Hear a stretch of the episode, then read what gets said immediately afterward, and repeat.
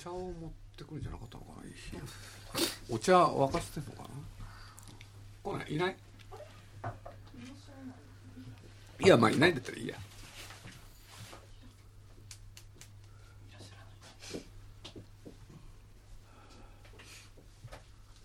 どうぞよかったですか？ちょっと教えてください。はい。良かったです。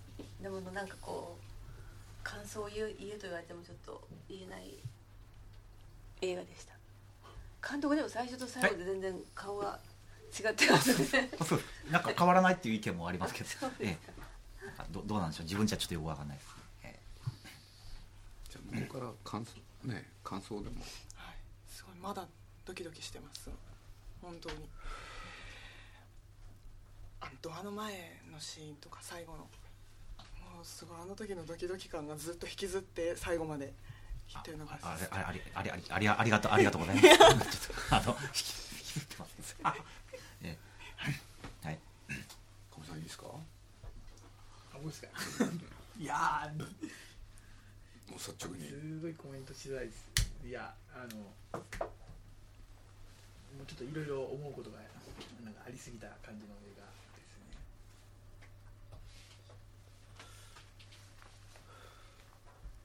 じゃあまあだんだんということで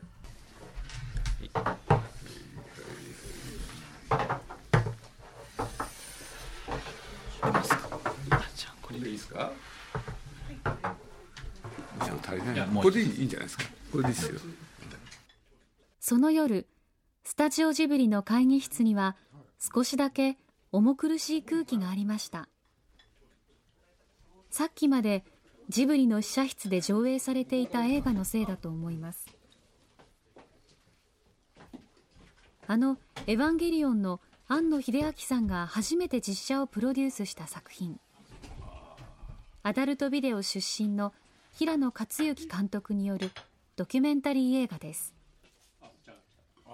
でもこの監督失格が話題を集める理由は他にあります。この映画の主人公がすでにこの世にいないからです。自分自身のマンションで彼女は死亡していました。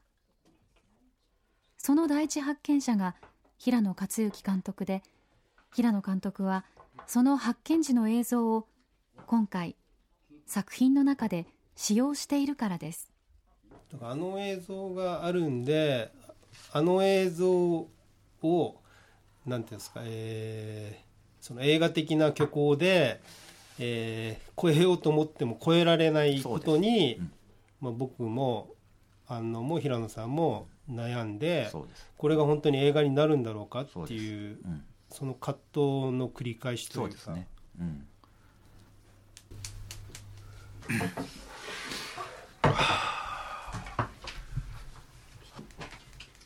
呆然としてましたものすごい純愛映画だと思いましたね。なんか映画として客観的に見れないぐらいの、まあ、呆然としてました。でもやっぱり映画なんだなって思いました。なんで呆然としたの？うーんここまで行くのかっていうその姿勢かな。こんな純愛映画見たことないなっていう、うんまあそれぐらいしか言えないですね。なんか口が重い。いや重くなりますよ。こ映画なんですね。じゃあ番組にならないですよねこれ。自己紹介からやってもらいましょうか。じゃあ鍋から。はい、えー、角川書店の渡辺隆です。年齢は52歳、えー、今アニメーション映画でプロデューサーしてます。はい、えー、角川商店の小林秀明と申します、えー、46歳です。れはいドワンゴの岡上です。えっと角川書店の丹羽恵子です。28歳です。嘘つくすごい言いづらい。角川書店ニュータイプ編集部の相葉幸です。よろしくお願いします。はい。シネバザールの天城森夫です。48歳です。はい。監督失格の監督の平野です。あ平野勝之です。よろしくお願いします。はい。天城森夫さんあなたはプロデューサーでしょ？どうですか？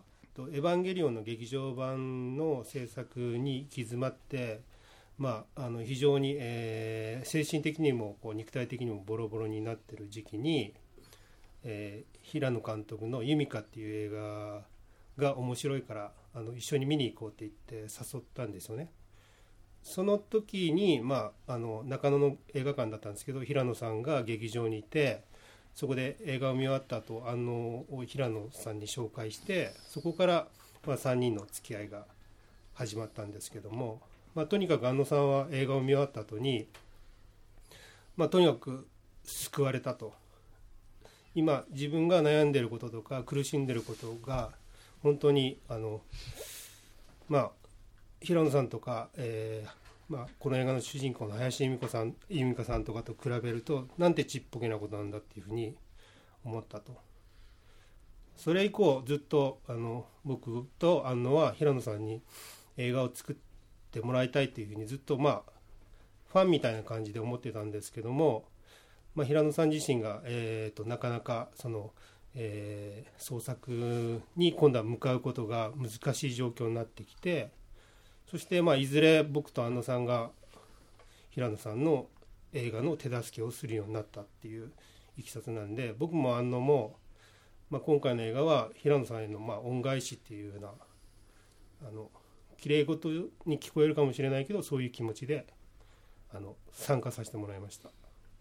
すごくまあ自分もあの終わってど動揺しちゃうんでまだいまだにもう何百回も見てるんですけど、うん。どうしてもやっぱ慣れないですね。言葉でちょっと出せないんですけども、まあ、自分のことでも自分のことなんでもう終わった後10日間ぐらいもうずっと塞ぎ込んで。日記みたいな映画ですよね。まあそうですね。そういうスタイル的にはそうです。説ですよねまあ言ってしまえばまあそういう方法論ですよね。方法は確かにそうかもしれないです。でも僕ちょっと上げ足を取っちゃうとね私小説ってねほとんど嘘だったんですよ。これが特徴なんですよ要するに本当のことを書いてるように見せかけて実は嘘だらけだったんですよ。これでね、えーやっぱり作品にしてたんですよ。つまり本当のことは描かない。要するに本当だと思わせることによってある作品を作るってのは小説だったんですよ。でそれで言うとこれはね僕は小説じゃないと思ったんですよ。でなんでかっつったら本当のような気がしたんですよ。映画を超えてでも映画でもこの作品はねなんか本当の話のような気がしてね、まあ、それをどう編集したかっていうね、えーことはあるけれど。だからまあ僕今回これ見てね、まあ、真っ先に思い出したのがね安納のあの式日あれ思い出したんですよ。でまあ起きた出来事でまあえー云々があるかもしれないけどね。それとの共通性を思ったんですよ。でなんでかっつったらね「式日」っていう映画も安野がね。まああるねえー女優さんを撮っていく。しかも、えー彼女をずっと追いかけるって話だったんだけれどそこにあった内容がね本当の話だったんですよ。でもびっくりしたんですよ。要するに小説であれ映画であれドキュメンタリーであれ、要するに本当だと言いながら実はね本当じゃなかったんですよ今まで。それを本当のことを描いちゃった式日っていうのはねかなりびっくりしたんですよ。テーマはないって感じですよね。テーマは自分が経験したことと感情を記録したっていうそういう感じですよね。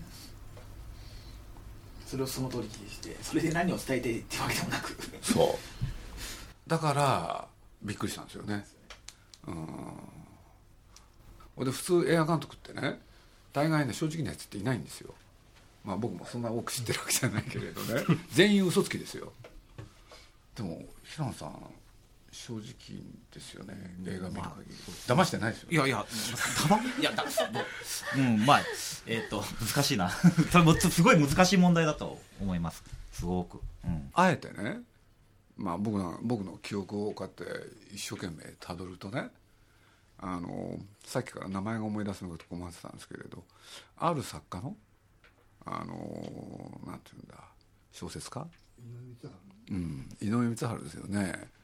が要するに亡くなるまでを撮った映画があってあれなんていうタイトルでしたっけね？え全身小説家。あ全身小説家だ、そうあれなんかはね実際にその井上光晴が亡くなるんだけれどその亡くなることを扱いながら実はねフィクションにしてたんですよ。でその安心感があった。だけど今日のやつもねなんか本当の話だなって気がしてね。でも映画ってこう作ると小説もそうですけど嘘が入り込むじゃないですか、編集一つで、そこをすごいちゃんと気をつけられたんですかあのっていうかもうカメラがあること自体がどっかでやっぱこれ事実じゃないなっていう部分は昔からあってでだから嘘か本当かっていう部分で作ってはいないんですよね。やっぱ映画っていう部分で作ってるんでただその今回のみたいなねあのご覧になった方みんな分かるようなやっぱそれ超えちゃってる映像っていうのが入ってきちゃってるんでそのやっぱ強さっていうのが非常にその圧倒的な力を持ってる。だからそれに対して非常にやっぱりこう事実っていうものに対してねなんかそれをまあ映画っていわば虚構なんだけども、うん、なんて言っていうかそことなんかずっと戦ってたみたいなところはすごくありましたね。やっぱり編集中っていうか。だから嘘か本当かっていう部分ではあんまりこう考えていなかったですね、うん、その事実っていうものがその映画になるっていうのかななんて言うんだろう、うん、その林美香っていう人物もそうだし。等身大で描きたいと思ったんでしょ？まあ、等身大ってことはあんまり考えてなかったですけどね。考えなかったんですか、うんほとんど、うん、とりあえずその描くべきことっていうことで、うん、描いてった。それは一体何なのかっていうかなんかちょっと、うん。まあ、林美香の存在ですね僕にとってのねやっぱりそれは。なんで作ろうと思ったんですか？え？この映画は。えー、なんてでしょうね。ちょっと一言で言えないまあやっぱ林美香の存在は大きかったんだと思います、うん。でそれがまあ残されて偶然なんですけど、うん。それがちょっともう偶然とは思えないっていうんですかねやっぱりね、うん、でそれをやっぱ終わんないともう本当に次いけないみたいな、うん、っていうのはもうはっきりともう体で感じるみたいなことが次いけないっていうのは自分がなんですね。そうですね。はい。そうです、うん。亡くなった日に部屋に入って助手の人がカメラを置いてうんすごいいいところに、うんあれも偶然っていうか。まあ、偶然っちゃ偶然でしょうし、あら偶然じゃないね。偶然じゃない、わざとあそこ？あそこへ置けば映るからよ。助手の人は助手の人そう助手の人の意思はまあそういう意思はあったかもしあったかもっていうかあったでしょうね多分大ねとりあえず概カメラ撮っておこうみたいな。カメラ持ってる人はねああいうことするんだよね。でビデオでドキュメントやってるとやっぱりそういうことっていうのが往々にしてあるんでね、それはほら戦戦争カメラマンが死ぬ死ぬ瞬間もやっぱりビデオを止めないで回してるっていうのと同じような差がだと思うんですよね。だから無意識のうちにそこにカメラを置いちゃってるっていう方が正しい。まあでもあの映像があったことが全てだよね、まあそうですね。あれがなければこの作品も、そあのないし平野さんも5年間映画を撮れなかったことはなかった,、なかったかもしれない、ね。うん、だからそれがあのいろんな偶然が重なって要するにあの来るものが大きすぎてね自分の個人のあれもう超えちゃってるんでだからあの映像まああのやっぱ世に出せないって最初はずっと、うん、世に出すもんじゃないと、まあ、当然もうそういうふうに思うわけですよねやっぱりね、うん、でもなんなどうしてこうなってしまったんだろうみたいなところもずっとあって選択肢の中で作っちゃいけないっていうことも何でも考えたんですか？えーっといや。そうではない。あの亡くなってあの映像が残った残って見た最初に見た時に、あのおそらく10年後とかね、うん。ちょっと今は作れないとは思いました、これは無理だと、自分の力じゃ、うん、10年後ぐらいにもっとこう林美香そのものとあと自分のことも全部そうだけどもそれをもっと大きな意味で全部ひっくるめてもう徹底的にやってやろうっていうのは思ってましたね、うん、10年後15年後とか。だそういう意味じゃあのこれインした時ってのはまだ全然覚悟決まってなかったんですよ、そういうどうしていいのか分かんない、うん、例えば林美香の歴史的なものであったりとかもっとこうママとか弟さんのことを掘り下げたりっていうことをやりたかったんですね本当はね、それで何が見えてくるのかっていうね全体像っていうのをやりたかったんだけどもでも今多分それやっても嘘になってしまうんでもう逆に行こうと思ったんですよね。どんどんどんどん個人もう自分のことを自分にとっての林美香でしかもうないだろうっていう。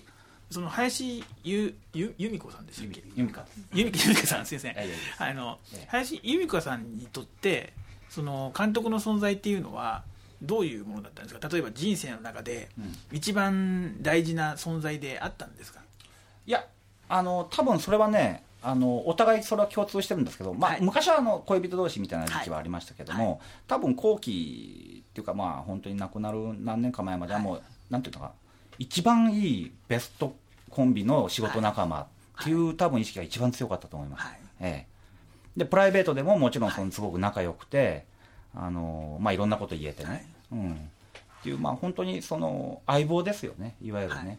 なんか相棒的なもう腐れ縁的な、はい。うん、っていう感じだったんでもうだから恋愛とかもうそういうのは多分超えちゃってる関係にもう行ってたと思いますね、うん、お互いののしりやってたし もうなんか、うん。うん。で例えばその時いたその、えー、由美香さんのあの、彼氏とかには全然嫉妬とかもしない全然なかったですね。全然なかった、うん。それでもギャラギャラ笑いながら何やってんだよみたいな。う。ん。そういう感じでしたよね、うん、だから俺がギャラギャラ笑うこと言って彼女救われてたんですむしろ、うん、向こうはもう真剣にはまっちゃってたから、うん、だからよく電話とかメールとかかかってきたんだと思うんですけどね。俺はバカにするから、うん。そういうの、うん。でもこれだけの映画を作らせてお別れしたくないって思わせた感情っていうのはうん。何なんですか、うん。まあやっぱりなんだろうな。あのこれは映画の中でも言ってるんですけどあの自分も意図してないのにあの必ずその自分の人生の曲がり角にいるタイプだったんですね。AV 入るあの時もそうだったしあのそう劇場公開された「ユミカ」っていう映画の時もそうだったしで、まあ、あのお互い2人であれすると何のかんの言いながらなんかとんでもなく面白いのが撮れちゃったりとかね、うん、その上であの最後その死ぬねところまでっていうのが残っちゃってたりするっていうのがねなんか本当に不思議。ただ僕が思うのはあの多分人生多分一人は絶対そういう人いると思うんですよ。誰でも。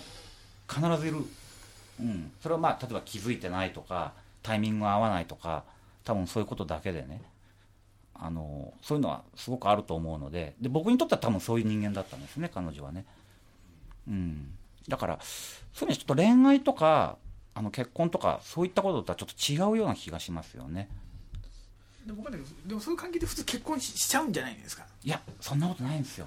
結婚ってのはねまた違うことだと思う。違うんですか、うん。違うと思います、うん。監督は結婚してないですか？けいや結婚はしたんだけどあの一応バツイチでですね、ええ。うんあの映画撮った時はしてたんですよね。えーっと14年前の時はあの結婚してました、はい、その不倫旅行っていうパッケージが発売された時？その時はしてましたね、は、あええ。あ奥さんがいる状態であのタイトルが。それすごい話ですね。まあだからねあのちょっともしかしたら分かりづらいかもしれないですよねこの関係ってねすごく、うん。いや分かりづらいというかで余計さだから純愛になるのかなと、うん。純愛なのかな。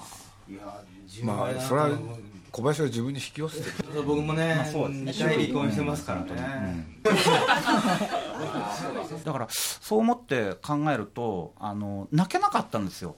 あの当日でもね5年前のあれでもあのお葬式でもね全然泣けなくてところが1回だけ涙が勝手に出てきたのがその棺を霊柩車に入れてかって言ってでなんかあもうお別れなんだと思った瞬間にダーッ出てきたんですよね。どうか映画って客観的になって作るだからカメラがあるじゃないですか。もう客観的になれないですよね。あれが一番僕は好き。だからこれ多分あのさっき虚構った事実っていう話出ましたけど多分これ超えるのはむしろ逆に僕は虚構だと思ってるんで次はだからそういうのをどんどんやっぱりガンガン作ってね林美がざまあ見ろっていうのができたらもう多分抜けてくんじゃないかなって気がしますけどね。うん。楽しいですねそんな風に思われるだからあの林美香は本当に幸せだと思います、僕は、うん。まあ、あのそういうのと一緒にいろいろ仕事できたことも僕僕も幸せですしねそれね、うん、これ口コミがつ広がらないですね。映画を見た後に観客がみんなこんな感じで黙ってたらまずいですねこれは。いいから見ろって言いますよいやいいから見ろだけどねなんかほらやっぱり見終わった後にね大切な人とお茶でも飲みながら映画のがどうのこうのとか語ってほしいじゃないですかいやでもこれ作った人がいる場でさらに語りにくくなる。そっか。それが僕はもう。ね何言われても構わないんで。全然大丈夫です、えじゃあこんだけ語ってもらったから作った人にはここからちょっと出てってもらえますか？あいいですいや本当いやいやいやえ？出ていきますじゃあ好き勝手なこと言ってもらってうん、もいいと思う2人がじゃあ退席してもらったらいいかもしれないですね。お邪魔しました。はい。わかりましたありがとうございました。お邪魔しました。はい。わかりました。ありがとうございました。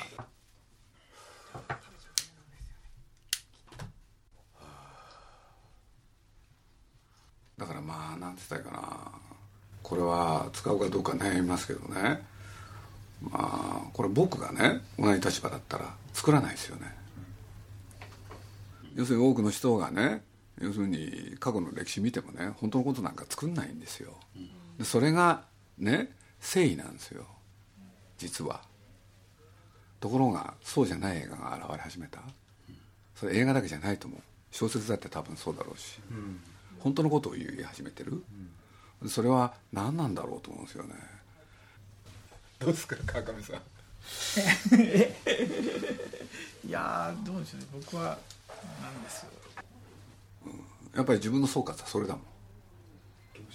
それはねこういうことだと思うんですよ。彼女死んじゃうでしょ、もしねね自分が心を許した誰かがいたらそうならないって気がするんですよいやどうなんでしょう？僕はその逆に逆にずるさみたいなものをこの映画で感じたのがあ本当にこれは正直に作ってるんだなっていうふうに思ったんですよね。その自分の心をそのままややってるっていうので、そそそういうふうにしちゃってることが含めてあこれは僕真実の伝えてる映画だというふうに思ったんです。だからそそれはだからあれですよね。なんかその作品をどうしようって思いじゃなくってだからのだからみんなねフィクションで作ってきたんですよ。そういうもんだと思うんですよ僕、うん、だから多くのそれこそ日本には私小説っていう伝統があってねそこで嘘つくっていうのはね僕はいいことだと思ってたんですよ、うん、やっぱり僕はね本物でなきゃいけないっていうのはね違うなって。だから僕ねこれあのあれだけどフレデリあのジャン・ジョーノっていう人がね「木を植えた男」っつって。でこれね当時「リーダーズ・ダイジェスト」っていう雑誌からねあなたが今まで経験した本当に一番感動した話をね実際にあった。それを書いてくれと。って言われた時にね平気で嘘を書くんですよ。それはすごくわかる。ほいでまあ僕だってそれは年だしね過去いろんなもん見たり 読んだりしてきたでしょ。でそういう時にね本当にいいものってどっから僕ねあの嘘だと思ってるんですよね。いやだからなんていうのかな。やっぱ彼はね平野さんあのある意味でなんていうんだろうな純粋っていうのかね。あのあの若いっていうのかね。そういうこと感じたですよね。いやもうあんまりあのですね語るのがあれだけど。映画撮るためにはカメラがあるじゃないですか。でカメラはやっぱり客観的な目じゃないですか、ね、でだから映画であることを保っていられると思うんですよ。でそれを作ってるっていう自覚もあるし。だからもう映画であることを保っていられなくなってるのがうんあの本当にちょっと呆然とするばかりっていうところなんですよ僕は。でそれをなんとか映画に仕上げたってことでしょ今回はそれを。嘘から出方まことった鈴木さんさすがうまいことを言うなと思いましたけど今。うん。嘘に真実がある。でも真実には真実はやっぱりあってあのねあのゆりかさんのお母さんの話。あのお母さんがものすごく重要だなと思うんだけど重要だなっていうのは映画的視点で重要だなって思ってるのかそれとも彼らの身の上話を俺が聞いてそれはお母さんにちょっと話を聞いたりとかいいんじゃないのって身の上話の中で言って思っているのかがもう境界がないっていう、ね、だから本当に一線踏み越えちゃってるなって思いましたけどね。でもなんか分かんなくならないと、本当じゃないみたいなところの領域ですよね、うん。そうね、すごいそういう純純文学っていうか。いや本当にそんな感じはすしたけど。面白かったですね。うん。時間が長く感じなかったですね。うん全然飽きはしなかっだから本当ねなんだろう。アムさんはねフィクションでエヴァをずーっと作ってそれがさねあんな風に叩かれて何か様子がを探してたって感じでしたね、なん。かあれが良かったんじゃないですかねルールがないところが良かったんじゃないある意味、なん。か自由にこう創作できるどういうふうに言われても自由にこう創作してる方やねミミカや平野さんがいることを見て、あなんてこの人たちはその自由なんだっていうふうに思ったんだと思うんで、だってでも本当でもそういう心情は本当に僕はなんとかいろいろまあ勝手な解釈における心情はすごい理解できたなと思ったんですよね。例えば「監督失格」っていうタイトルっていうのはこの映画を作ったことに対する僕は言い訳だっていうふうに思ったし。私はやっぱりあの衝撃のシーンがたまたま映ってたかどうかわからないですがあれを撮ったためになんかもう映画にしなきしなきゃいけないっていうふうにもやっぱり映画監督だから、そう思っちゃったんじゃないかなっていう気はしましたね。まあ、監督失格って何をってか失格かっていう映画っていうか、だから、うん、あそこはやっぱりあそ、うん、他のどの場面よりもやっぱりすごいびっくりしたし、たまたま撮れたのだという話でしたがあすごいなと思ってだから難しいんですよね、あのどんな映画でもね実際にあった話って言われるとねその目で見ちゃうんですよ、そうその力ってあるんですよ。たとえ嘘でも。一般論ですよ。小説でもそうですねそう。実際にあったっていうと。で大概ね実際にあった話と随分違うんだよね。最近だとなんだっけ。太平洋の妃なんかもね。これは実際にあったお話ですで映画見るじゃない？嘘ばっかだよね。随分違うだろうな。で実際にあった話を実際あったように再現できるかっていうとねそれはいくらカメラがあったって無理なんですよ。だからやっぱりみんな現実主義になってるんですよ。現実しか信じない。辛いんだよね。でもそれ現実じゃないんですよそれ伝えられてることは現実じゃないですよけど事実あの事実だということをそこを中心に見るんですよ、うん、だからねそれはあの星の王子様でねそれこそサンテグジュペリが目には見えないものを見ようっつって。これは何だったのかってことなんですよ。そうみんな現実にとらわれてる。それを何とかしたかったわけでしょあの人は。これでね何とかしようとした結果それをみんなが多く読んで。これである時代はねみんな今度はそっちにとらわれちゃうわけじゃん。さっきの鈴木さんの話にあのジャン・ジオノが「木を植えた男」っていうのを書いた時に高畑さんがそれは嘘だったっていうことをし知ってでそれはショックだったけどでも嘘でよかった。たんだみたいなことを「木を植えた男」を読むっていう本であのお書きになってたんですけどなんかそれと逆のショックですよね今度逆逆のショックなのかな。嘘じゃないものをこうこう生々しく突きつけられてうん。そのなんかその逆のショックどうどうやってまとめたらいいのか今この時間じゃまだままとめきれないんですけどなんかそういうことなのかなっていう。関係あるんだろうね、大変な時代だよね。まあ映画ではないですよね。作ろうとしたんじゃないかな映画本当に一番初め15年前からは、それやっぱり彼はやっぱり切り取ってるからね。そして構成してるからね。あの全てがこれで真実ですっていうわけではないはずだから、うん。それ作ってますよ。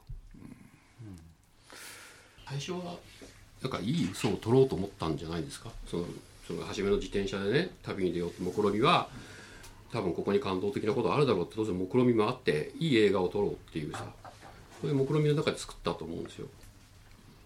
だからそこからつまりううまあ究極言ってしまえばまあ嘘を作ろうって。本当のように見える嘘を作ろうと思ってスタートしたんじゃないかな監督は多分。でそれがやっぱりこう超えてった。最後のシーンまで行くところで僕は本当にあの映画を作ってるっていうことをその作りながら同時に投げ出すっていうか,、そこはしびれましたけどね 俺はね、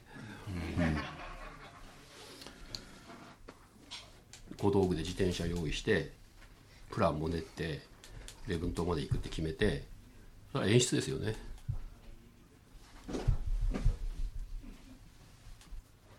虚構から現実へか現実から虚構へかっつって。虚実飛膜のそう。淡いってやつですからね。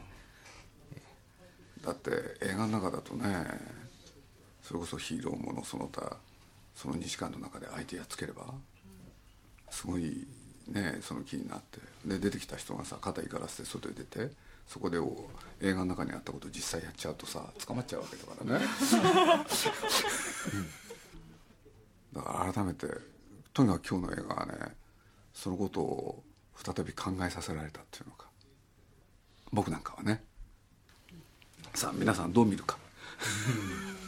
女の人のことはでもよく描けてましたよね。そうかいなるほどなんか女の人ってこういう風だよなみたいな。大好きのよいやだからね あのこれね難しいんですけどね。僕はまあ例えばねあの氏家誠一郎っていう人が亡くなったわけですよ。これでまあそういうことで言うとこの10年に限ればすごいね濃い人間関係だったんですよ。そうするとそれねじゃあ最初からそうだったのか。いや違うんですよね。そうすると最初はねジャブの応酬があったりとかいろいろあってね。でそれがやっぱりきっかけっていうのは具体的にあったんですよ。どこでそうなってたかっていうの、でそれをねまあ必要があって文章にする。そうするとその中で自分でねそれをたどってみたですよね、そうするとうんそこによってそれをすることによって自分で見えてきたものってあったんですよやっぱり。そうするとね実は同じなんですよこれ。ある意味で。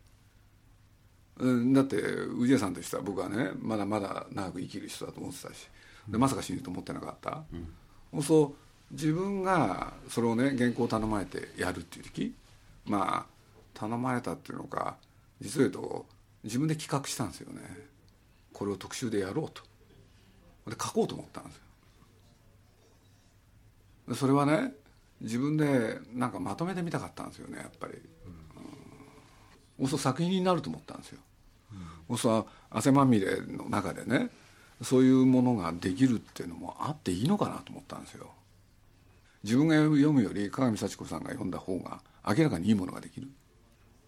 だって自分だって聞いてみたいもん、うん、彼女が喋ったらどういうふうにねなるんだろうって。やっぱり自分の思考としてそういうものが好きなんですね。だから僕は作品が好きなんですね。堀田君なんか言っとくことはないですか？はい。東宝の映像事業部の堀田秀彦です、まあ、この映画は、まあ、本当か嘘かで言ったらもうそれは嘘でしかない、まあ、映画の時点で嘘なんですね。で多分僕も鈴木さんの意見にはすごくさんあの同感だなと思うことがあって、まあ、真実っていうのは、まあ、フィクションの中にしかないと思いながら、えーまあ、暮らしているわけなんですけども別にこの映画の中に真実を探す必要って特にないと思うんです。でやっぱりそこで起こってる現実が、まあ、たまたまこういうもので、まあ、ビデオカメラっていうものでたまたま映っちゃっていてで、まあ、それが作品になった時はもうそれはその時点でフィクションだと思って自分が向き合っていくしかないっていうか、まあ、そういう消化の仕方を、まあ、僕自身もしてこれに関わろうと思ったし。なるほそういう意味ではあの納得がいきます、映画だと思って、えーいろんなことをそれぞれが思えばいいのかなと。ねあのまあ、今日さ実は何にも触れなかったけどさ日本は今大変なことになってるじゃないですか。さっき言ったそのフィクションかののその現実かフィクションかって言ったらフィクションなんか吹っ飛ぶような現実が今目の前で展開されてるじゃない、イガーカウンター持ってんだよ。本当に。だからさ80年代に SF の世界でやろうとしてたことが今現実に。本当はね。ね。いやだからフィクションなんかねダメよね。吹っ飛んじゃいますよ、この本当に。そう思った。だからそれ911の時は感じたけど、まあ今回はね、自分のことですからねみんな、ね、でも鈴木さんが言ってるフィクションがだ大事だ好きだっていうのはでもその上ででしょうん。そうです。だってフィクションでそれを超えたいんだもん。超えなきゃしんどいよこのこの現実が本当に。でも同じベクトルでやったらなんか超えられないような気がするけど、なんだ。フィクションと作り物とねそうじゃないものがあるとしたら今は現代はねやっぱりフィクションが力を失ってる時代だよね、っていう気がしてるんですよ僕。やっぱり僕はねあのどっかでねやっぱりフィクションを信じたいんですよ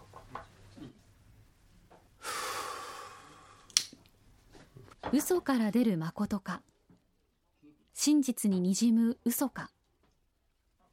この作品は映画の真実って何なんだろうと考えさせる映画です。いやもしかするとこの監督失格を見て私たちが疑問に思ってしまうのは映画だけではないかもしれません。恋愛結婚友情仕事表現。これまで当たり前に信じてきたものが曖昧になる。言葉で表される者たちが不確かに揺らぐ。そんな時代の空気がこの映画には映り込んでいるのでしょうか。映画監督失格は10月1日から全国拡大ロードショーが始まりました。子育てした方がいいよ。いやとりあえず鍵を合鍵を親に渡すっていうところから。始 めまずすぐから。いやー。俺は当たる俺は当たると思う。当たる。うん。これが当たるんだったらなんかまあ希望があるような気もする、鈴木敏夫のジブリ汗まみれ。この番組はウォルト・ディズニー・スタジオ・ジャパン。JAL 町のホットステーションローソン朝日飲料。日清製粉グループ。立ち止まらない保険。MS&AD 三井住友海上。au の提供でお送りしました。